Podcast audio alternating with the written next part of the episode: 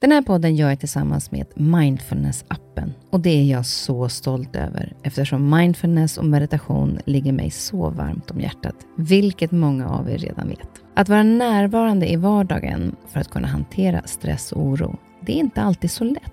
Då kan man ha mindfulness-appen nära till hands för att hjälpa dig när du behöver. För mig kan det vara så till exempel när det gäller sömnen, att vissa dagar då har jag riktigt svårt att komma till ro. Framför allt när det är mycket med jobbet. Då brukar jag använda mindfulness-appen och avsluta dagen med en avslappningsövning för att sänka stressnivån.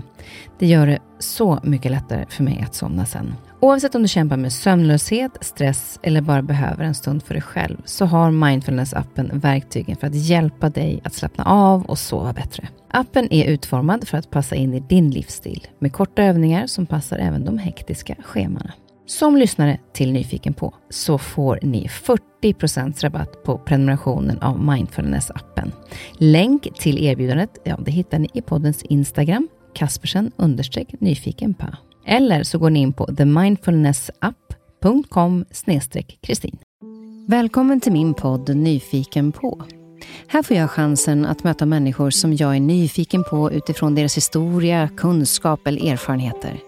Människor som jag inspireras av och förhoppningsvis kan vi med det inspirera er.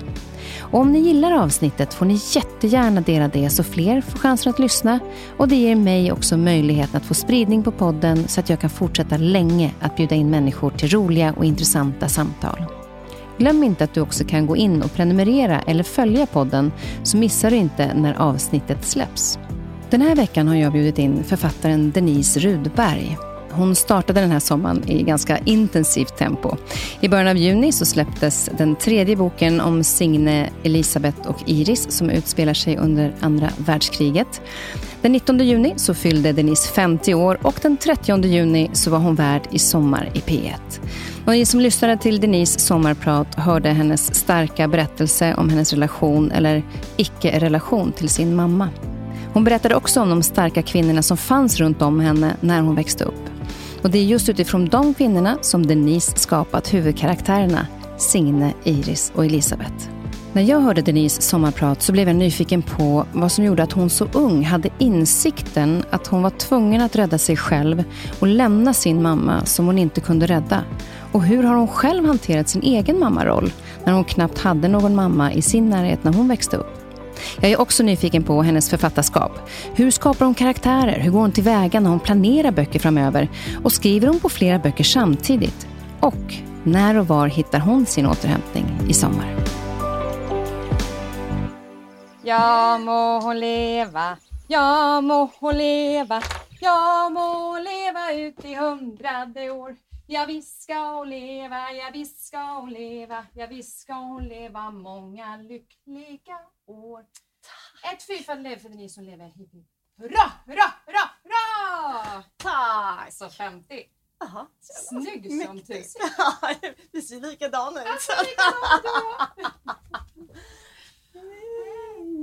Grattis! Tack! Hur har du haft det? Ja, jag har faktiskt haft det skitkul.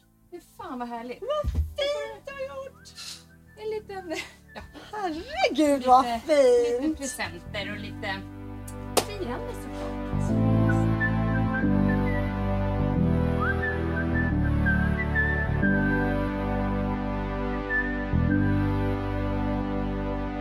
Ja, men så härligt att ha dig här Denise. Välkommen. Tack snälla. Och så grattis på födelsedagen så här några veckor senare. Tack! Hur firade du 50 Jag var 50-årsdagen? på Mallorca med min man eh, och ett par kompisar. Och, eh, men vi gjorde liksom sådär riktigt vuxenliv som jag tänker att man får göra när man är 50. Eh, det var inga barn med utan vi ska fira med dem liksom, lite här under sommaren. Eh, och Vi bara liksom åkte båt och drack rosévin och eh, ja, men så här, luncher som aldrig tog slut, samtal som aldrig tog slut. Eh, och vi garvade så fruktansvärt mycket. Jag är ju liksom, jag tror att där är du och jag, utöver att vi utseendemässigt Så roligt. ganska lika, i alla fall på bild. Eh, jag knarkar ju på skratt. Ja. Det, är, alltså, det finns inget. Och när jag väl kommer igång och skrattar, då kan jag skratta åt allting. Det är lite som när man börjar gråta, man kan liksom inte sluta. Nej. Så är det ju faktiskt med skratt också. Och det är så, alltså när man hamnar i den situationen när man bara skrattar och skrattar och skrattar. Ja finns inget bättre. Jag Ska säga det här också med att du och jag är lite är lika, att vi tycker det båda två. Att, eh, det har ju varit flera tillfällen där folk har sagt till oss också att vi är lika. Och jag var så här, ja men det kan jag tänka mig, vilken fin komplimang, blir glad för det. Och sen så åkte jag en, jag tror det var Riddargatan ner och så såg jag på kiosken på hörnan, så tänkte jag så här, fasiken, är jag på den här tidningen nu? På omslaget? Ja, omslaget. Jag bara, nej, det var Denise. och det är det, så vi har ju haft flera fotografer som har jobbat med båda oss två som säger att det är helt sjukt. För att så lika är vi kanske inte riktigt när vi ses så här. Liksom. Nej. Eh, fast vi har ju likheter, ja. Men på bild är det som att någonting bara så här, då är vi så mycket twinnings. Det... Alltså det är så härligt. Och du, jag tar det som en fantastiskt fin ja, komplimang. Verkligen. We are well kept. Yes. yes. och nu är du också 50, någonting som börjar på fem. Det känns lite skönt att du har kommit fatt mig nu. Ja, verkligen. Eh, lite grann. Mm. Det är härligt att vara 50. Tycker att just det att alla säger så här, hur är det att fylla 50? Ja, det var ingen skillnad, det var 49 och 50. Nej, verkligen inte. Nej, men alltså, det är så när, roligt. jag, när jag fyllde 40 så hade jag skilt mig bara typ två, tre månader innan. Och var liksom, ja, men man är inte på liksom, topp eh, i skilsmässa med barn inblandat. Då, liksom. så att, då grät jag hela min 40-årsdag. Men inte för att jag fyllde 40, för det var liksom inte problemet i sig, utan mest bara för att jag, var, jag tyckte allt var så jävla sorgligt. Mm. Och nu så kände jag att nu bara skrattade jag hela dagen när jag fyller 50. Så det är väldigt mycket härligare. Jag är nog bättre på att vara äldre rent generellt. Men visst, alltså, tycker inte du att det är lite härligt att bli äldre? Men jag, var helt, jag var så kass som ung. Alltså, jag var så deppig och ångestfylld och rörig. Och liksom, ja, nej. Så att jag tycker att, eh, nej. 25 var riktigt jobbigt, 20 var fasen ännu värre och nu blir det som, nej, jag, jag är jättemycket bättre på att vara äldre. Alltså ni som är yngre än vad vi är, ni behöver inte vara oroliga. Nej, tvärtom. Eh. Tvärtom. Ja. Det är så härligt. Du har också sommarpratat, det har varit en intensiv start på sommaren. Du har sommarpratat. Yes. Fantastiskt starkt sommarprat. Har ja, du landat? Tack. Eh, ja, gör man någonsin det, tänker jag. Mm. Eh, det var ju väldigt mycket, alltså det var ju två månaders eh, förberedelse när jag satt och skrev manus och då bara grät jag. Och sen så tog min son studenten, då grät jag också bara. Alltså, så det var liksom väldigt mycket tårar. Men, men väldigt skönt. Liksom. Det är ju som en form av liksom, Självterapi är starkt, för jag har ju bearbetat det jag pratade om väldigt många, många år i terapi eh, hos en psykolog. Men det var fint att få skriva någonting fint. För tidigare när jag har pratat om eh, min relation med min mamma så har det varit väldigt liksom sårigt fortsättningsvis. Och liksom jag, att jag bröt och det var liksom hårt och det har liksom uppfattats som ganska hårt. Och Den där bilden vill jag nyansera upp lite. Var det självklart för dig att skriva om mamma när du, när du fick frågan om sommarpratet? Nej, det var det inte. Eh, även om jag ville liksom från början. Men så kände jag att jo, jag måste, för det här är ju det som är, det här är knuten i mig. Um, och jag vet inte, jag hade kunnat prata om att vara författare och skriva böcker men jag tycker att, in, böck, att skriva är en väldigt introvert och ganska ointressant upplevelse för omgivningen. Även om Då hade det liksom blivit 90 minuter av skrivkurs med Rudberg och jag känner att det får vara ett annat tillfälle i sådana fall. Eller, mm. och jag tycker också att jag kan inte sitta och prata om mina egna böcker det blir lite, för det är ganska många som lyssnar säkert som inte alls vet vem jag är. Eh, och sitta och skriva prata om böcker som de aldrig har läst, det blir som att snacka med en kompis ingen känner. Så att jag kände, nej nu, nu får det nog vara på lite på riktigt så. Eh, och sen så skrev jag ju alltihopa i en form, alltså det var ju jag-formen, den har jag aldrig skrivit i. Hur var det då? det var inget bra. I början blev det så platt och liksom väldigt så här, onyanserat. Eh, det är det jag värjer mig med just i, i första, att skriva i första person. Men, men när jag väl kom över det, då blev det, liksom, då blev det ännu starkare skulle jag säga. Nej, men det där är ju, jag har ju bara skrivit böcker utifrån jag-perspektivet. Ja, just det. Exakt. men jag kan förstå vad du menar.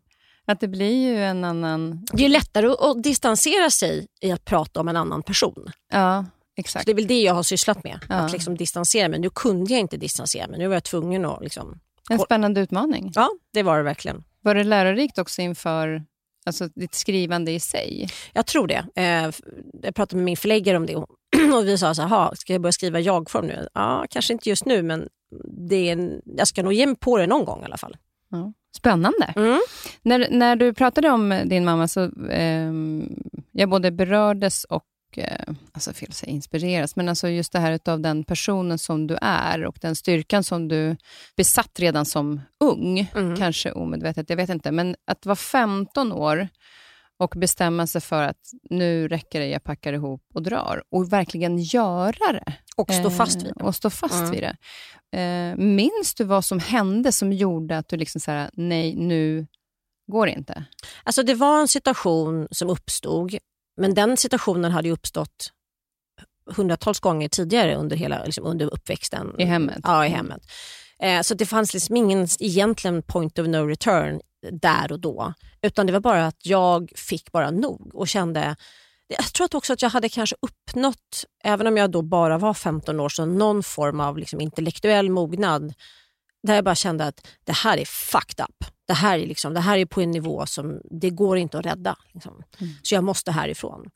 Eh, men hur jag sen fick kraften och bara så här, det här det går inte jag med på. Det fattar inte jag. Ja, för du hade ju ingen som stod vid din sida, alltså någon Nej. pojkvän eller någon bästa kompis som... som Nej, det, var ingen som hade, det fanns ingen, liksom, ingen situation runt som gjorde att jag den dagen tog beslutet. Att jag, ja, men, eh, att jag precis hade blivit ihop med någon som jag kände mig stark med. Eller, utan allt var ju precis som vanligt, som det alltid hade varit. Eh, och sen så var det bara som att, nej. Men får inte glömma, jag hade ju en pappa som stod med öppna armar. Eh, och det är ju inte alla som har. Och när jag ringer min pappa, jag ringer liksom från eh, min mammas hem och så säger jag, pappa nu flyttar jag till dig. Och pappa bara, ja absolut. Alltså han ställer inte en motfråga. Utan han bara, absolut, kom. Så du visste när du liksom gick ut därifrån att du hade någon som stod och tog emot dig? Ja, och då ska jag också säga att under uppväxten så hade min pappa frågat så många gånger, hur är det? Hur mår du? Och jag sa aldrig ett ljud, alltså sa inte ett knyst. Och det ju, kallar man ju inom psykologin för the best kept promises in the world. Alltså barn skyddar sina föräldrar 100 procent. Um, och det ska man tänka på som skilsmässoförälder. Att liksom man skyddar sina barn, eller skyddar sina föräldrar hundra, hundra gånger om. Och att jag hade en pappa som stod där med öppna armar och jag hade också morföräldrar och farmor och liksom folk som hade uppmärksammat att allt inte stod rätt till. Så jag hade ju liksom en yttre mur ändå. Men att det var du som ändå, utan att någon av dem sa någonting, tog Ja. beslutet själv. Ja, Vilket jag tycker är otroligt fascinerande, att man besitter en sån styrka när man är så otroligt sårad. ja. Och det är också som jag är så tacksam för idag, det är att ingen av dem ifrågasatte vad jag gjorde. Alltså Mm. alla de, de i min familj som kände, liksom, förstå, hade förstått att det var knas. Att de inte sa men det här är en tonårsnyck eller det här är en revolt Denise går igenom. Det är en fas som du kommer komma över. Liksom. Eh, utan de var bara liksom en solid mur runt mig. Eh, och Det tänker jag ofta på när mina barn, eh, som också är skilsmässobarn, om de kommer hem och, och liksom klagar på sin pappa eller när de kommer till sin pappa och klagar på mig. Det tar ju inte vi liksom kanske riktigt på allvar för vi vet ju, vi vet ju att vi har en fungerande liksom, situation. Men vad svårt det ändå måste vara att liksom som den andra föräldern verkligen stå fast vid sitt barn i det. Det är, inte, det är komplicerat i skilsmässosituationer. Liksom. Mm. Men hur, och hur påverkades eh, du när du flyttade till pappa, eh, när man tänker på skolan och kompisar och tilliten, tänker jag, eftersom Ja. tilliten var ju kanske till tufsad eftersom du hade problem, det problemet med mamma. Ja men precis. Eh, tilliten tror jag, alltså jag hade ju pappa som var väldigt liksom, trygg och solid och sådär.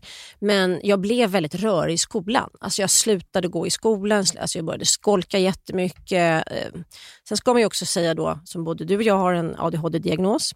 Eh, och den brukar te sig så i den åldern. Att oftast är man ganska fungerande, eh, högfungerande som flicka med ADHD upp till en viss ålder. Sen helt plötsligt så börjar det gå ganska snett. Eh, och så var det för mig. Det började redan i nian, lite grann i åttan. Eh, jag var rätt duktig, jag hade liksom höga betyg, men jag bara sket ju och gick dit för jag orkade inte. Utan jag gick och tränade istället eller gick promenader. Och liksom, så att det var inte att jag satt i mitt hörn och knarka utan jag ville bara inte vara i skolan. Och orkade inte lyssna. Och, men det, alltså jag tror att min väldigt liksom, komplicerade hemmasituation ändå, det förvärrades ju av att jag också eh, hade det, den utmaningen som jag har med ADHD. Men, men hur, med, med den eh, erfarenheten sen, att börja ta tag i att försöka förstå vad som hände eller bearbeta det som har hänt. Har du gått då i terapi och så för att bearbeta mamma? Åh gud ja. Alltså, Mm. Jag började gå i terapi när jag var 25. Och sen gick jag in till och från i 12 år. Eh, och jag gick till en psykolog, så, eh, väldigt viktigt för mig att gå liksom, till någon som också var, så att det inte var jag var liksom rädd att hamna i något liksom alternativt fack också för att nej, men jag ville veta att så här, det här kan jag, jag kan lita på vad den här personen säger. Så, så där har jag lite tillitsproblem. Jag är, vågar inte alltid vara alternativ. Eh, och Det är också kanske för att min mamma var ganska alternativ. Hon var liksom vegetarian tidigt, jag fick inte vaccinera mig, eh, jag fick inte ta mediciner, jag fick aldrig äta antibiotika. Så hon hade liksom lite hyss för sig. Sådär. Och det gjorde när jag sen väl skulle gå i terapi, då ville jag gå till någon som var typ en doktor. Alltså, mm. eh, eh, ja, du förstår. Ja. Eh, men, eh, men det var ju fantastiskt nyttigt för mig. Och det, men det tog så lång tid för mig att som, bryta igenom vad allting handlade om. Alltså, den här stackars psykologen hon somnade ju flera gånger. Och Det säger man faktiskt eh, att psykologer gör om det, man kommer till en punkt i terapin där patienten inte klarar att liksom själv förstå vad det är som har hänt. Eh, och då blir, uppstår det någon slags energi. Det låter helt, det här låter, ja, det låter helt flummigt. sjukt att en psykolog somnar. Jag vet, fast det här är en kompis till mig som är psykiater. Det finns liksom ett, ett, ett, välkänt fenomen om det här. Och Då uppstår det någon sån konstig energi i rummet som gör att man, det är typ förlamande. Och jag kände ju det själv också. Så jag förstår att det hände. Men jag blev ju väldigt, jag då som är liksom tydligt medberoende, blev ju jättestressad att hon somnade. För jag kände ju också att jag var lite obetydlig där. Så för att jag ville hjälpa henne då att vakna så började jag hosta jättehögt. Eh, jag började skrapa vid stolen, jag reste mig upp jättehastigt för att öppna fönstret. Så att hon liksom ja, men så, ja, jag hjälpte henne. men samtidigt så jag tyckte väldigt liksom, mycket om den här psykologen och var väldigt eh, bekväm med henne. Så vi kom igenom det där och hon slutade somna. och jag började berätta. Och vad var det, vad var det som satt hårdast tror du? Ja, men det var nog liksom den, de olika sveken som jag hade varit för liten för att förstå att det var svek. Um, som exempel? Ja, jag kan inte riktigt gå in okay, på det. Eh, men, men eh, det finns ju, det här var ju problemet också med sommarpratet. Att min mamma lever inte. Mm. Eh, det som var runt henne var väldigt destruktivt eh, och det finns eh, personer liksom, som komponerar det. Och det är ju liksom, jag hamnar ju i en förtalsproblematik liksom, om jag pratar. Eh, för det här är ju saker som inte liksom, jag kan föra en egen rättegång om. Och Samtidigt så kände jag också i sommarpratet att det var ganska skönt att här, inte prata om, om just det. Mm. För att nu vill jag komma vidare. Liksom, nu vill jag, jag har ju ältat det så himla mycket. Um, så för mig var det väldigt viktigt att hitta en ny, mycket finare relation med min mamma som jag inte har haft sedan jag var väldigt liten. Och Det var så fint tycker jag i sommarpratet när du tog upp de här olika händelserna som ni hade som var så fina tillsammans. Att när man till slut, ungefär som vi pratade tidigare på den, att när man är arg på någon så kan man, liksom, vill man egentligen vara arg på den personen och att den ska känna att man är arg på den, mm. fast det är du själv som dricker giftet och det fräter det. inombords. Ja. Och den, den, som det handlar om har ingen aning. Nej, och bryr sig inte och bryr sig inte heller. Nej.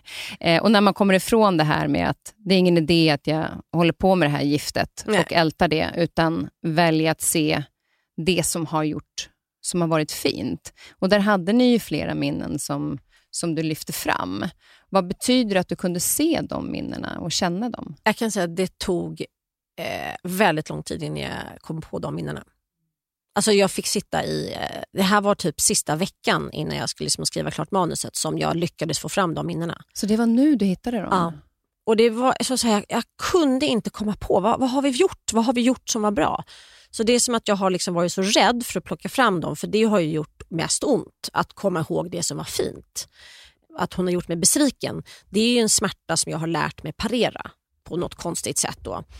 Um, också för att liksom vara beredd på att det här gör ont och det här vet jag och det här är jag arg på och det här är jag ledsen på. Och så. Men de här fina kärleksfulla minnena de har jag liksom inte klarat av att ta fram. Så det var ju det som var väldigt fint med att skriva det här sommarpratet. Och vad har det betytt i efterhand, känner du, när du, när du kommer på de här? Nej, men nu, nu är jag helt lugn. Nu, är jag så här, men jag kommer ju knappt, nu kommer jag ju knappt ihåg det där dåliga. Så det är som att jag har helt liksom, ställt om mig själv, vilket låter ju... Ja. Men jag är fascinerad över att det går att ställa om. Men det har, jag lärde ju mig faktiskt väldigt mycket i terapin också. att hur Det går att bara bestämma sig. Ungefär som att, jag kommer ihåg när min psykolog sa, fast nu måste du sluta gå här för du är färdig. Jag bara, nej, jag är inte färdig. Jag har ju inte pratat om det här. Och bara, vet du vad? Du har fått alla verktyg. Du vet precis hur du ska använda dem. Och så du kan lita på att du kan använda hela den här verktygslådan. Du kan varenda mutter och skruv och skruvmejsel och allt. Det här liksom, du är helt färdig. Aha. Och sen så när jag väl kom ut i livet och, och liksom, situationer uppstod och så där, så var det ju bara, äh, det här är inget problem. Var det inte lite läskigt först? Att, så här, att släppa taget kring att man ändå har en trygghet att få prata med någon och nu säger de att nu är du redo att gå själv. jo, det var jättejobbigt.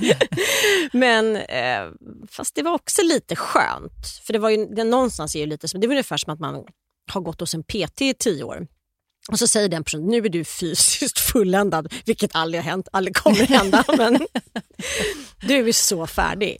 Eh, och då inte liksom behöva gå och träna, utan man kan bara så göra precis vad man känner för. Jag kan gå och simma eller jag kan göra något mm. annat. Nej, men det var... Eller du vet vilka verktyg du ska använda när du vill träna. Precis, liksom. ja. eh, och mm. den, är ju, den är ju fantastisk att ha sin egen verktygslåda i de olika situationerna. Ja. Och att eh, besitta det. Och det är också det jag kan tycka är skönt med att, när, det här med ålder, att det är också ganska skönt att ha fått samla på sig verktygen genom åren. Ja. Sen får man ju påminna sig själv, tycker jag i alla fall.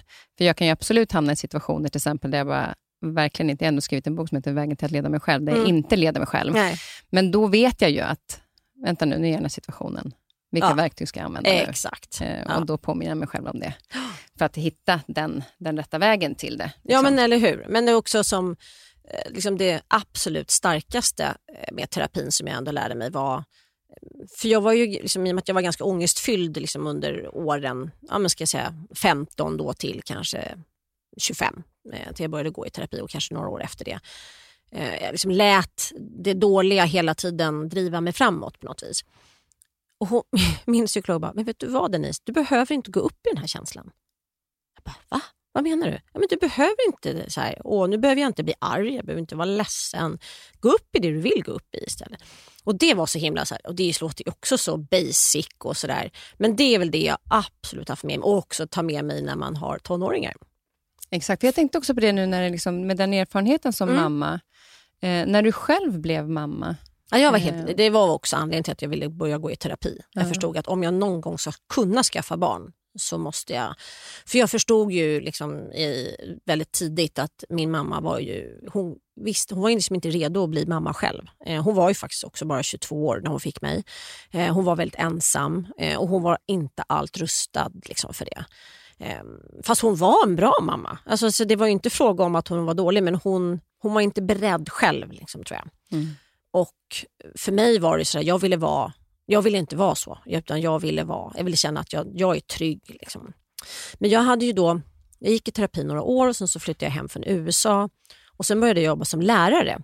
Eh, och jag var ju då själv eh, jätteduktig i skolan ett tag men jag var också väldigt rörig i skolan så att jag var ju tänkte att det här kan jag nog kombinera. Eh, och det var ju faktiskt bland det roligaste jag gjort förutom att skriva. Så att skulle jag inte vara författare så skulle jag jobba som lärare. Vad är det som du tycker var så härligt med att vara lärare? Nej, men alltså, jag hade 24 stycken tioåringar och jag var deras fröken. jag var klassföreståndare. Jag har ju fortfarande kontakt med dem idag. Är det sant? Mm, inte alla, men många i klassen har jag det. Eh, och jag var så här, men gud, om jag kan tycka så här mycket om 24 stycken ungar som jag aldrig har träffat förut, då måste jag ju skaffa barn. För det här är ju mm. typ, så det liksom var ju som en läkning för mig också. Och sen hade vi så fruktansvärt kul. Men jag tog ju med dem på så upptåg, så här, nu åker vi in till stan och går på Moderna Museet och så bara drog vi från skolan.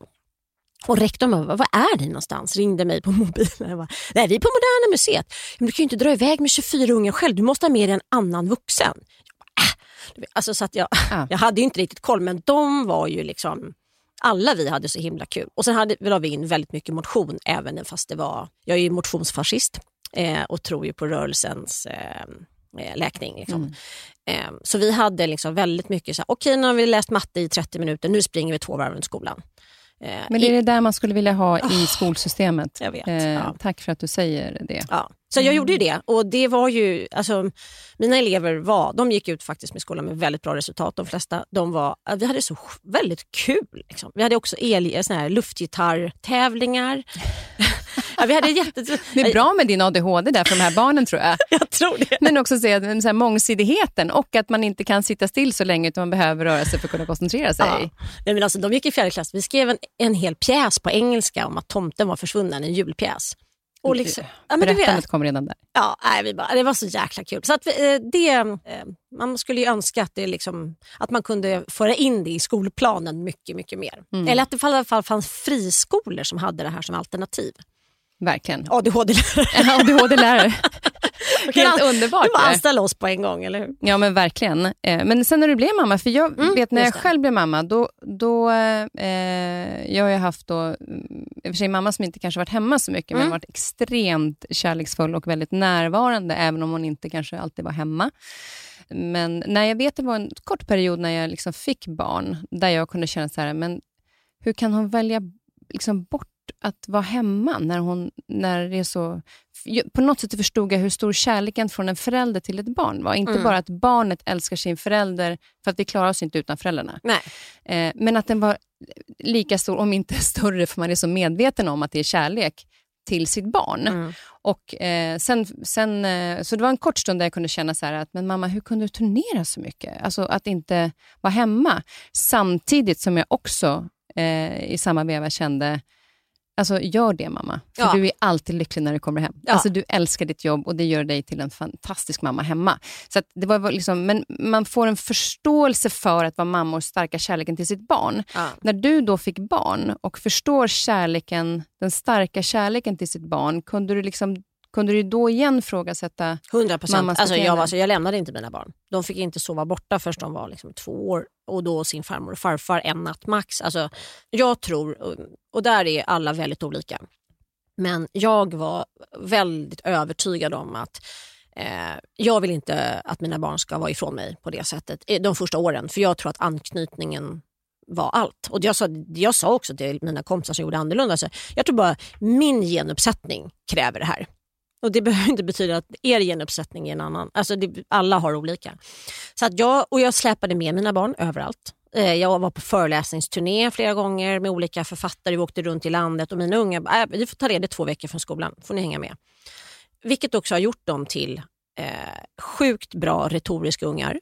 De är jätteskillade på det. De kan liksom träffa alla typer av vuxna. De är väldigt sociala och liksom fungerande. Och Det är väl det jag måste säga att jag är mest stolt över att jag har gjort. Jag liksom drog med mig varann, varsin unge under armen och bara körde. Ja, så det sa ju mamma till oss när vi skaffade barn. Då sa hon att, eller skaffade barn, när vi Mm. fick barn, eh, att eh, gör det inte svårare än vad det är. Eh, Men om du, var väl leva- också med ganska ja, och, mycket? och det här då när mamma, jag prat, pratade om att mamma åkte iväg på turné, det var ju när vi var större, när vi Just gick i skolan och inte precis. kunde åka med. Exakt. Vi var ju med alltid Mm. liksom, på turnébussar och under armen och man satt där på studiogolven och kollade på TV när hon, bakom kameramännen när hon spelade in. och så, där. så Vi var ju alltid, alltid med och det är den största gåvan. Ja, Eh, också tack vare hennes jobb, så det är jag också väldigt tacksam för. ja. Utan det var ju snarare när vi blev äldre. Vi hade ju alltid mormor eller, eller en fantastisk barnflicka hos oss. Så vi var Ja. ju aldrig liksom, vi var alltid trygga och det, det var hon ju väldigt noga med. Men det är ju väldigt härligt att ha gett barnen den grejen. Att det inte, behöver inte vara så att bara för att barnen är med dig så måste du vara hemma hela, hela, hela tiden. Nej, nej, Utan, absolut. utan ja. lär barnet att hänga på. Ja. Eh, och sen så, såklart, barn är olika där också. Men, men, men just jag tänkte på det när, när jag hörde då på sommarpratet så Mm. kände jag verkligen det här att hur var det själv att liksom bli mamma och se sin mamma inte kunna ge det som man faktiskt vill ge sitt barn. Ja. Den tryggheten och anknytningen. Nej, och det blev väl att jag blev, jag var, liksom, jag var tvungen att, eh, jag, alltså jag kanske hade en, en eh, överdriven ambition i att vara väldigt liksom, perfekt. Så, eh, vilket inte alltid funkade. Men, varken för mig själv eller kanske för min exman. Eller för, mm, men jag har haft, liksom, jag, vet inte, jag och mina barn har en väldigt, väldigt nära relation. Eh, och det är det enda som betyder någonting. Sen om jag har gjort rätt eller fel, det vet jag inte. Men Nej, och sen är det så här att det, jag har sagt det till mina barn att om det är så att eh, jag har gjort någonting som, som har stökat till det för er, Mm. eh, så får ni jättegärna gå och prata med någon. Och jag Eh, betalar. jag, jag betalar det.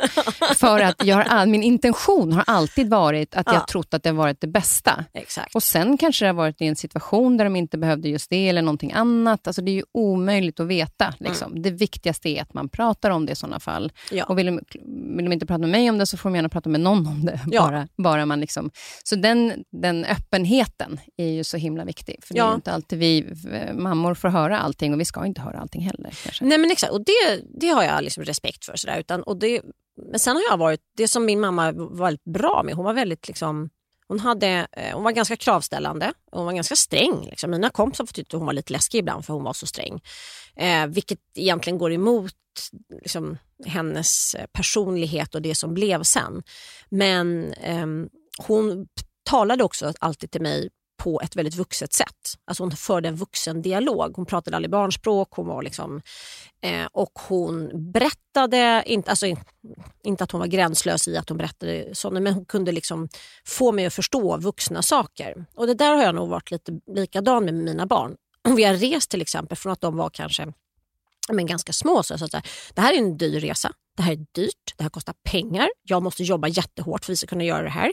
Och det här är liksom det jag vill göra. Men bara så att ni är medvetna, alla kan inte. Och så har jag liksom förklarat lite ibland vad saker, exakt vad de alltså, mm. Inkluderat dem i allt från ekonomi till, och det tror jag är eh, man ska nog inte vara så rädd för det. Jag känner som min man, han med sina två barn, han har nog, när vi träffade, liksom började liksom leva våra liv tillsammans, hans barn var helt chockade. Bara, men gud, de visste ingen, de hade, han hade inte haft den dialogen med sina barn. Och han tycker nog att jag är lite knäpp som har det med mina. Så att, men jag tror att vi har hittat en bra liksom, mellanväg ändå. Och det är intressant när man träffar också någon när man i vuxen ålder ja. och eh, barnen är stora. Jag vet jag träffade dig eh, vid ett tillfälle eftersom jag fortfarande är singel, så du sa du till mig att, att gå inte på de här männen som du eh, normalt brukar titta på, Nej. utan, utan prova ligg allt. ligg, ligg med alla bara. För till slut så blir det, det, blir det någon som du kanske inte eh, hade tänkt dig. Och det var lite så för dig. Ja, men alltså, min man var inte alls vad jag hade tänkt mig. Eh, alltså han, han är ganska försiktig personlighet, eh, inte alls liksom framträdande. Han är, har väldigt, väldigt hög integritet.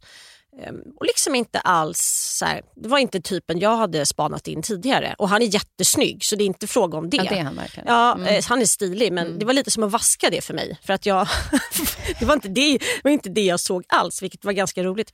Och vilket också är ganska kul för han är ganska fåfäng. Så att jag tror han under eh, sin, uppväxt, eller sin ungdom i alla fall, eh, spelade ganska mycket på sitt utseende. Eh, och det har jag aldrig gjort. som pers alltså jag, Det inte, har inte varit mina skills. Liksom. Men så vi möttes liksom på ett helt annat sätt. Eh, och det var då inte alls den personen jag hade trott att jag någonsin skulle bli ihop med. Men, men blev ni liksom kompisar först? Eller? Nej, jag tyckte han var super så här, trist, dålig energi, den där typen. Jag hade liksom en förutfattad bild av honom för vi hade gemensamt umgänge men träffades liksom, vi pratade aldrig med varandra utan vi hade bara bilder av att han tyckte jag var en gapig, skränig, jättejobbig person och jag tyckte han var, hade taskig aura.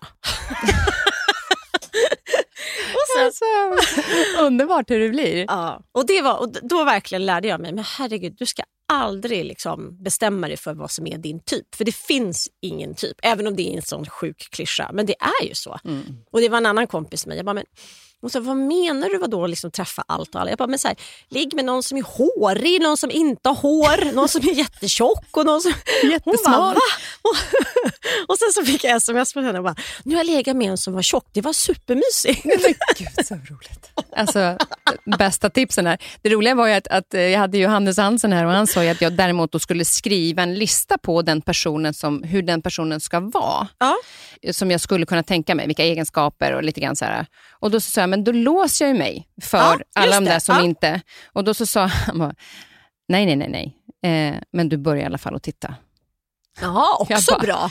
Jag bara, ja, exakt. För att jag har ju inte ens, alltså kanske ens reflekterat. Du har inte höjt blicken nej, alls. Nej, nej, nej. Jag, och jag har kommit på det då. Men då fick jag en annan bild av det. För jag tänkte mer på så här, man får väl tänka på vad man själv har att erbjuda och vilken typ av person man är och visa att man är öppen och härlig och glad.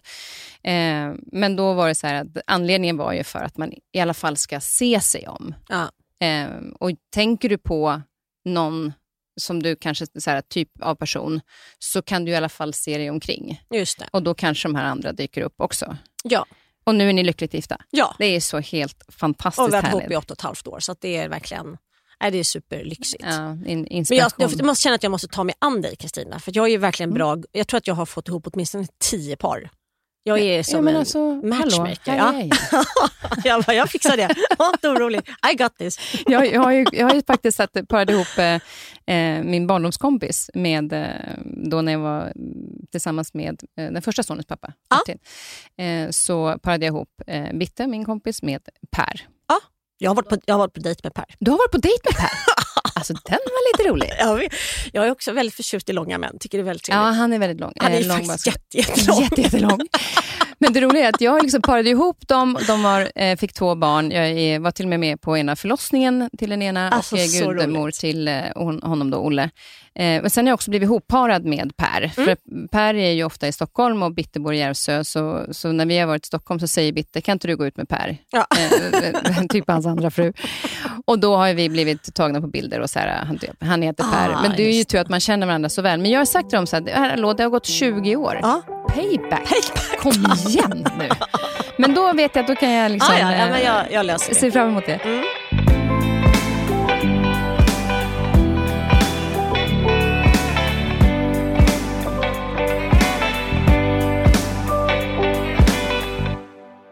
Eh, för att komma in lite grann på författarskapet. Mm. Eh, också då, eftersom det varit en intensiv start på den här sommaren, så också då eh, den här tredje boken eh, om de här fantastiska kvinnorna, Signe, Iris och Elisabeth. Och jag, eh, när jag hade pratat med dig om att du skulle komma hit, så lyssnade jag, nu har jag lyssnat på alla tre böcker inom det är väl tre veckor kanske, Mm. tror jag.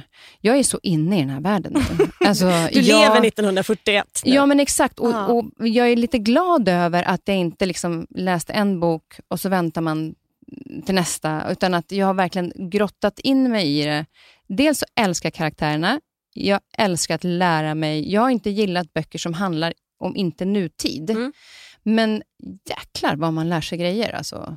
Ja, men Eh, just att det känns också, det beror på, alltså, jag tycker att historiska romaner generellt har ju varit eh, alltså 95 procent är skrivna av män. mm. Eh, och då handlar det om stora så här, militära aktioner eller eh, övergripande samhällsproblem som inte jag riktigt begriper. Eller, eh, jag valde ju liksom fokus på sånt som jag tyckte var ja, men typ som, så här, som kanske mensskydd eller vad man åt. Eh, fanns det kylskåp? Alltså vardagslivet. Ja, det måste ha varit enorm research. Jag har hållit på, eh, innan jag ens startade serien så höll jag på med research i fem år. Eh, och sen så, då så hittade jag också då att Dagens Nyheter och Svenska Dagbladet har öppet arkiv ända från 1963. Och att läsa dagstidningarna eh, under, liksom, alltså jag har läst hela 1941 års Dagens Nyheter från första till sista sidan. Och då lär man sig så mycket så att man bara så här, allt från så här, det är så matsedlar, så här, veckans, precis som DN har idag. Alltså så här, dagens middagstips, ugnsbakad lax med spenat, salsa liksom, eller någonting. Mm. Men då var det ju så här, ha, eh, oxtunga eh, eller kalvsylt. Alltså, man kommer in i det när man läser en morgontidning. För då blir det liksom, det känns ju som att jag sitter och läser den tidningen som de gjorde då den morgonen. Mm. Och det har, varit, eh, det har hjälpt till med vardagsdetaljerna jätte, jättemycket. Ja, för de är väldigt eh, specifika, Mm. vilket jag tycker är... Man får en sån tydlig bild av dem. Nu bor jag ju på Östermalm också, där Precis det där, mesta... de, där de är. Ja, precis. liksom. Jag gick förbi där igår och skickade en Ja, bild jag till dig när jag var på Karlaplan 4. Ja. och det, jag gick verkligen runt eh, för att gå i deras eh, fotspår på något sätt, för det blev, det blev otroligt speciellt. Och så älskar de här karaktärerna. Och de kommer ju faktiskt ifrån eh, din familj. Mm, och också de som jag också pratar om i sommarpratet. Exakt. Mm. Ehm, så Iris då är min, eh, baserad på min biologiska mormor som flydde från Estland eh, med mina två mormö- morbröder. Och sen så Signe är då min fostermormor som min mm, biologiska mormor fick hjälp av att liksom stötta min och ta hand om min mamma. Och sen så har vi då Elisabeth som är min farmor som bodde då Eh, min farmor bodde ju på Birger Jarlsgatan 18, alltså Mm. typ mitt på Stureplan. Vi har pratat två kvarter från där vi sitter just nu. Ehm, och hon jobbade på flygvapnet från 1939 fram till sin pension då 82.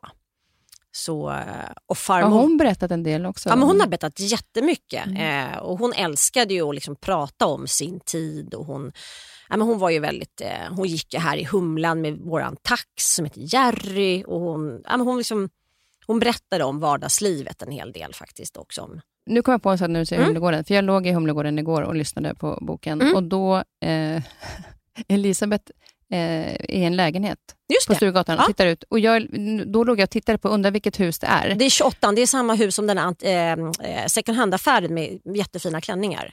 28. Precis. Då måste jag gå och titta var det är någonstans. För det var så coolt när, man, när jag Ja. låg i Humlegården och tittade mot husen på Sturegatan och Ja. så säger, och jag bara, vilket fönster står hon i? Alltså, det var så otroligt häftigt. Eh, och för mig har det också betytt eh, väldigt mycket eftersom... Du har eh, egen historia ju i jag har en egen historia i det här med andra världskriget då, eftersom min pappa eh, är från Norge och eh, när kriget då påverkade eller Norge enormt mycket. Mm. Och eh, nyårsafton 44-45, så, eller min pappa har berättat att han minns ju när flyglarmet gick och de fick gå ner i källaren och eh, ta på sig filtar, vilket blir helt ofattbart att han har varit med om ett krig. Och det är din pappa? Liksom. Det är min pappa, ja Det är precis. inte farfars far, utan Nej. det är verkligen... Och min farfar blev dödad i kriget för att han, eh, nyårsafton 44-45, tyskarna var på väg ut ur Norge. ja. Eh, så kommer engelsmännen helt onödigt och släpper en seriebomb då över tyska högkvarteret eh, nära slottet. Mm. En seriebomb. Och min farfar hade då gått ner på nyårsafton för att önska gott nytt år till sin eh, mamma och styvpappa. Och när han, de bodde precis vid tyska högkvarteret. Mm. Så när han kommer dit så hör de larmet och då hinner han gömma eh, mamman och styvpappan. Men eh, i böcker så har, man, har de skrivit om Arne Kaspersen att han hittades eh, på ett bord och det rann blod ur öronen och det var av tryckvågar han dog. Ah. Men där fick ju då familjen, alla familjer fick gå ner i området och så eh, låg det kister. Och så stod det på kisterna så här, kan öppnas, kan icke öppnas. Åh. För att då var Ja. man för, eh, till, ja, Ja. för skadad, så man såg inte. Mm. Så där gick de och letade om de kunde hitta sina anhöriga. Och är på, det var en spårvagn, den är eh, rätt intressant, för det var en spårvagn som, eh, jag tror att det var 68 personer eh, ish, som eh, dog. Och då var det ett par som, eh, det här var 31 december, som föddes samma dag, de fyllde 20 år den dagen, de förlovade sig den dagen och de dog den dagen. Vilket öde. Ja, sånt öde. Så min, eh, när begravningen var så var det ju sån här, mm, ja, väldigt mycket kring det här eftersom Mm. det var en sån händelse. Så det var ju, och då är det så fint nu när jag läser de här böckerna för att det blir så tydligt, även om det var mycket värre i Norge så blev det ändå så här hur osäkerheten var, liksom, minerna utanför Gotland och det. där som du Mm. berättar om i böckerna. Att det fanns liksom många olika situationer som Kriget var, det var, precis, det var så påtagligt nära. Man, man kan inte begripa hur nära det, liksom, det faktiskt var. Nej, och det tycker jag är så fint med de här böckerna. För dels så får du fantastiska berättelser om otroliga kvinnor eh, med deras enorma, briljanta hjärnor, fast de egentligen inte... Menar, det är Signe som inte har någon utbildning Ja, hon alls. slutade ju folkskolan efter femte klass. Precis, men hade läst sina Ja. ja. brorsors böcker. Liksom, Ja. brorsors böcker. Eh, men, men hur de tog sig fram och stod upp för sig själva. Och också eh, män som kunde vara fantastiskt elaka och andra som var helt underbara Mm. som man bara älskar. Så det, det blir fint att få en sån nära relation till dem alla på det sättet.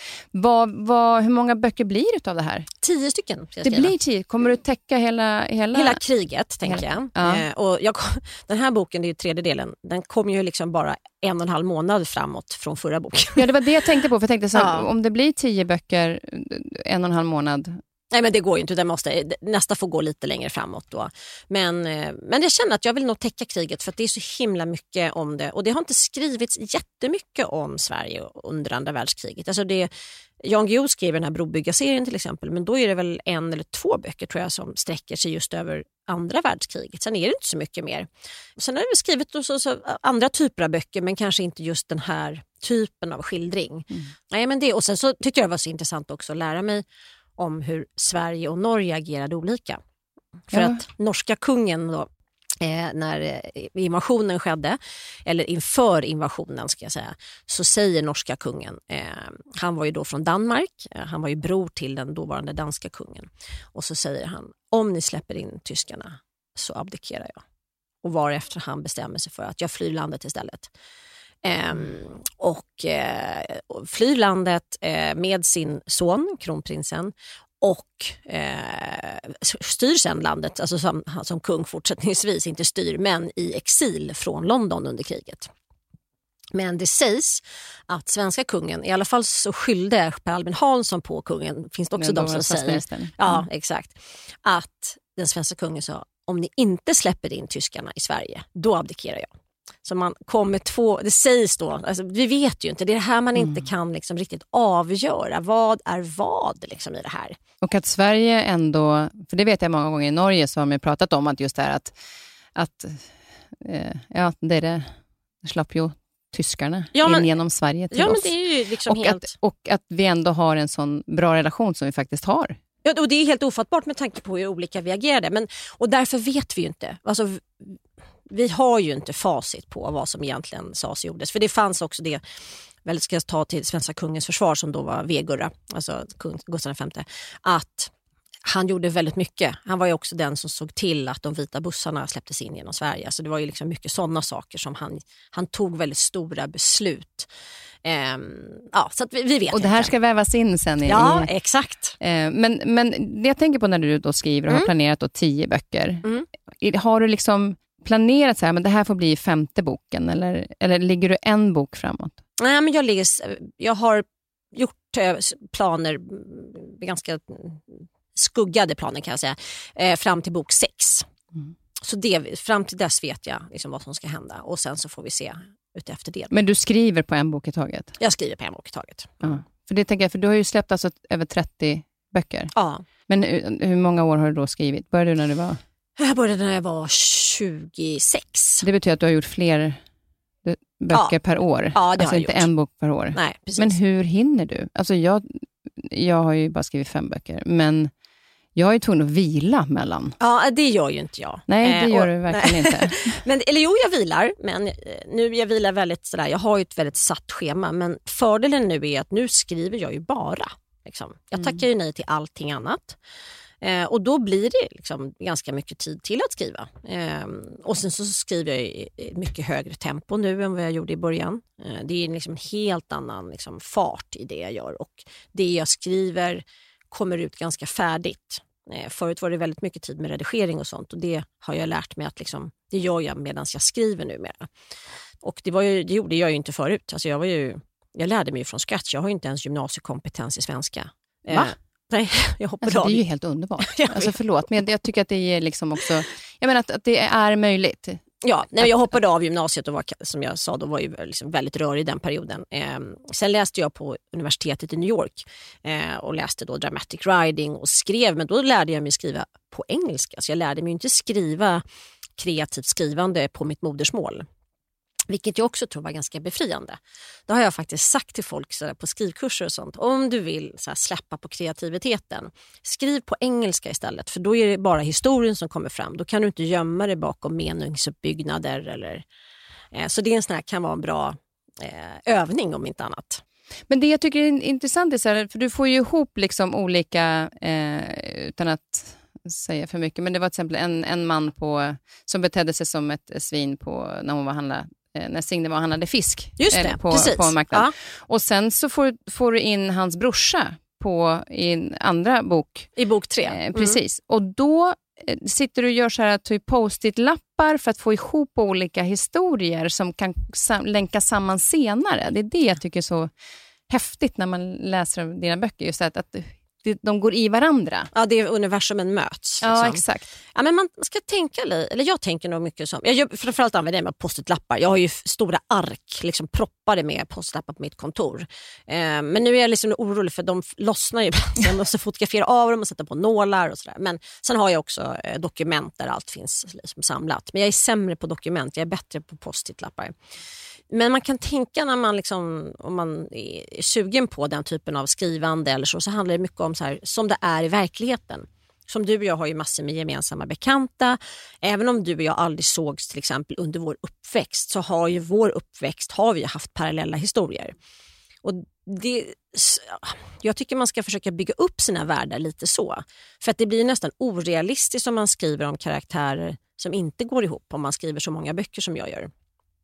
Ehm, Så jag tycker det är ganska... Men hittar du också då ehm, inspiration ifrån olika relationer och olika situationer Verkligen. Där, och skapar utifrån dem? Absolut så. Ja.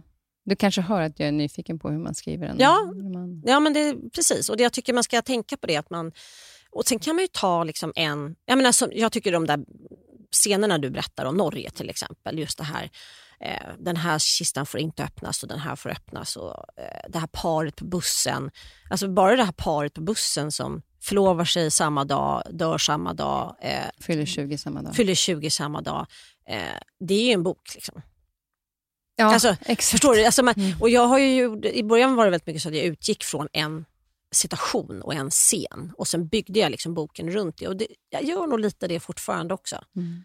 Ehm, för Det är det, så såna, såna situationer som, eller händelser som, det triggar ju fantasin så mycket. För helt plötsligt när du berättar om det här, du har ju du tänkt på jättemycket på. Ja. Vilka var de? Vad var hennes bakgrund? Vad var hans bakgrund? Hur förlovade de sig? Eh, åt de innan de klev på spårvagnen? Eh, jag menar liksom, det, du vet. Så det gäller ju bara att börja nysta. För det där nystandet, den, fantasin gillar ju den typen av nystande. Och börjar man kanske så, så ökas det på. Det är kanske Ja. att man är lite begränsad i början. Man är begränsad i början och det ska man ju inte vara. Nej. Och då säger jag också en annan sak som jag brukar säga som tips är skriv för hand. Mm. Eh, hjärnan har ju lättare att eh, koppla när du håller din penna än att du sitter vid tangentbord. Det har man gjort forskning på.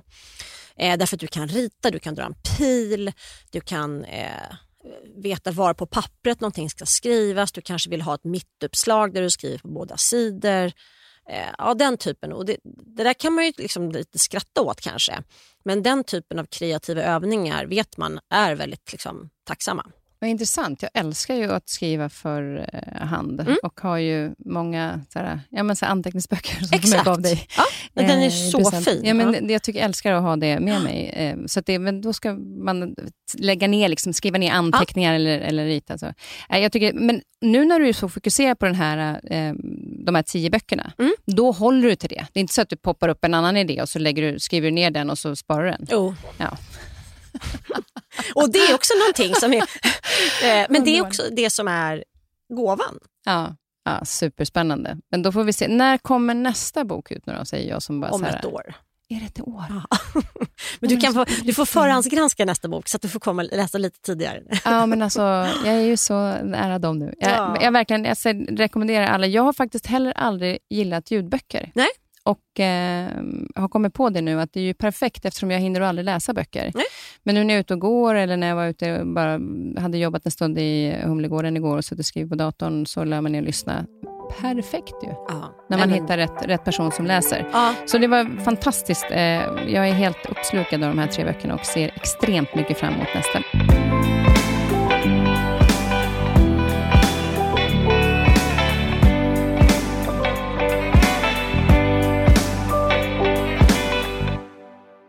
Vad gör du nu i sommar? I sommar ska jag vara jätteledig. Jag har jobbat så fruktansvärt hårt det här året. Eh, så att jag ska försöka vara ledig i, eh, ja, men, i alla fall i fyra veckor i sträck. Eh, och det fick, har inte jag varit på ett tag. Eh, och det ska bli väldigt, väldigt skönt. Och två veckor ska jag vara på Mallorca. Eh, och två veckor så ska jag vara i Sverige. Mm. Jag bara liksom, det, nu, nu måste jag. Det är liksom, eh, och det, jag är jättebra på att vara ledig också. Du, du kan stänga av. Ja. Toppen. För det är inte, jag brukar säga ibland så kan det vara så att man känner att man varvar ner eh, första veckan, om de har tre veckors semester. Sen har man Mm. semester en vecka, sen varvar man upp sista veckan. Jo, men så jag tycker liksom inte att, det är, att det räcker. Nu är vi bortskämda i Sverige Mm. kanske kan ha flera veckor, men ibland så blir det nästan så här, man hinner precis ha semester och sen så går man igång igen. Ja, jag vet. Men, men därför är det skönt att höra att du tar återhämtning. Vi har pratat mycket om det i podden, att återhämtning är the shit för att vi ska orka. Ja. Och sen så Mm. tror jag också, som jag berättade, att alltså, mikropauser är sova lite varje dag, gubbsova. Absolut. Och 20 minuters sömn på dagen ersätter två timmars förlorad sömn. Aha. Sömn- sömnforskare här. Eh, jag, jag intervjuade henne när jag gjorde en av Ja. mina böcker. Och Då berättade hon det, för då jobbade jag med Nyhetsmorgon. Mm. Och Då sa hon att det räcker med att ta 20 minuters sömn på eftermiddagen. Sen ska inte det bli liksom varje dag, Mm. utan då får man ju en störd sömn. Men om man har en natt där man har sovit dåligt, Mm. sover man bara 20 minuter så ersätter det de två timmarna förlorad sömn. Men jag gör nog det nästan varje dag. Mm. Men jag, men, och jag, sen så går jag, eh, jag är väldigt kvällstrött. Jag går och lägger mig 21 och 37 somnar jag varje dag. 21.37. Min man har klockat mig, han bara, det är ett skämt. Hur fan är det liksom på minut... För ofta sitter vi i soffan fortfarande då och Just det. bara så här, nu, ja, nu, nu försvann Rudberg. Det är, den, det är det mitt, mitt lilla dilemma, att jag inte kommer i säng. Jag vet inte, ibland brukar vi säga att det är så här artistfamiljedilemmat. det kan jag tänka Att mig. vi, eh, mamma var ju, när hon var ledig, så var vi ju ofta vakna sent på helgerna med henne. För Ja. att vi var, och sen så älskade vi att sova på morgnarna. Men jag älskar ju morgnarna numera. Ja. Men jag tycker också om kvällarna när det är så tyst och alla har gått och lagt sig och det är så stilla. Då kan jag liksom, jag vet inte om det är från när barnen var små. ja, Att det var så kanske. skönt när barnen hade somnat och så fick man, inte för att jag inte tyckte om när de var vakna, men alltså det var ju ändå skönt Jag att få fattar, lite egen precis. tid. Så att jag suger lite på den. Men jag vill faktiskt, jag tror att 21.37 ska jag sikta på, då får jag lägga mig klockan nio. eh, och så kan jag lyssna på något av dina andra böcker så länge. Precis. Eh, det finns ju en del att ta av. Om man, vad är du nyfiken på? I stort sett det mesta. Eh, ja, ehm, men jag, det är viktigt för mig att eh, få vara nyfiken på mitt sätt, vilket det kanske låter väldigt egoistiskt. Men, Vad är det för sätt? Nej, men jag är kanske inte... Jag är egentligen en väldigt social person, eller uppfattas så, men är egentligen inte så sugen på att umgås på stora fester.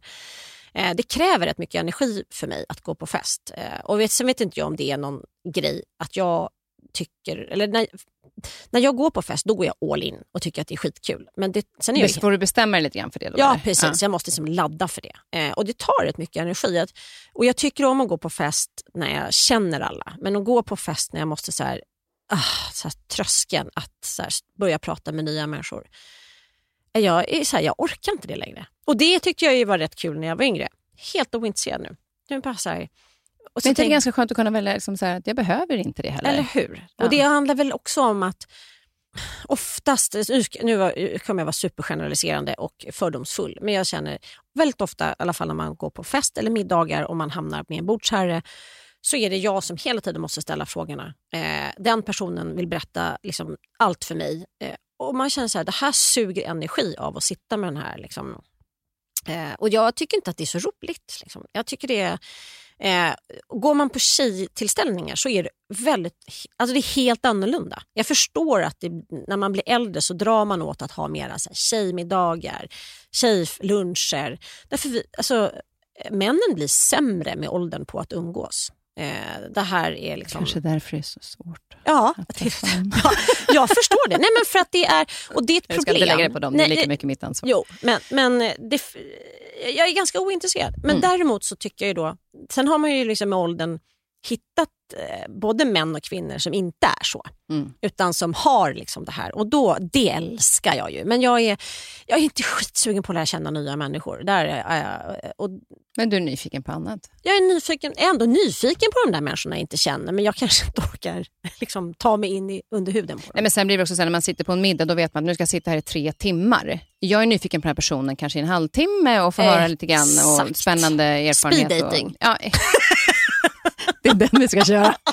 Ja, nu blir det speed dating framöver. Ja. Ja, men vad härligt. Alltså, fantastiskt härligt att ha dig här. Du skulle få avsluta med en låt. Ehm, har du någon favoritlåt? Ja, det har jag. Eh, jag bestämde mig för att inte spela ABBA i mitt program. Även om jag älskar ABBA. Men, eh, Varför bestämde du för att inte spela? Var det för att du gillar ABBA men du ville inte...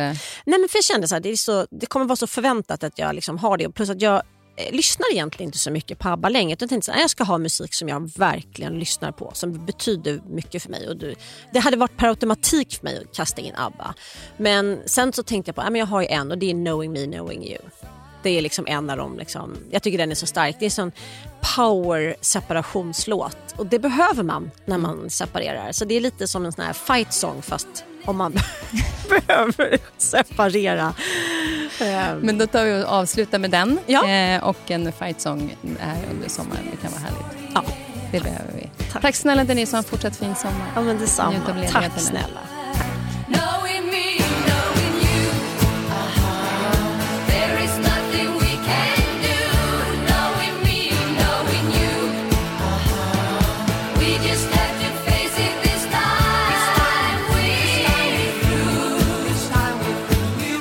har jag släppt en Spotify-lista på alla låtar som mina gäster under våren har önskat.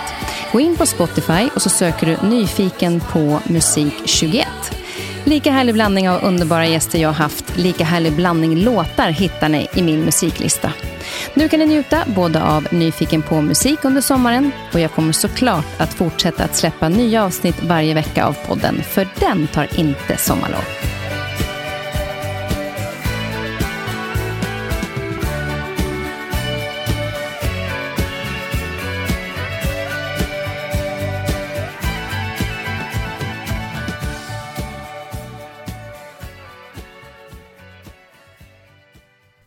Podcasten är producerad av Perfect Day Media.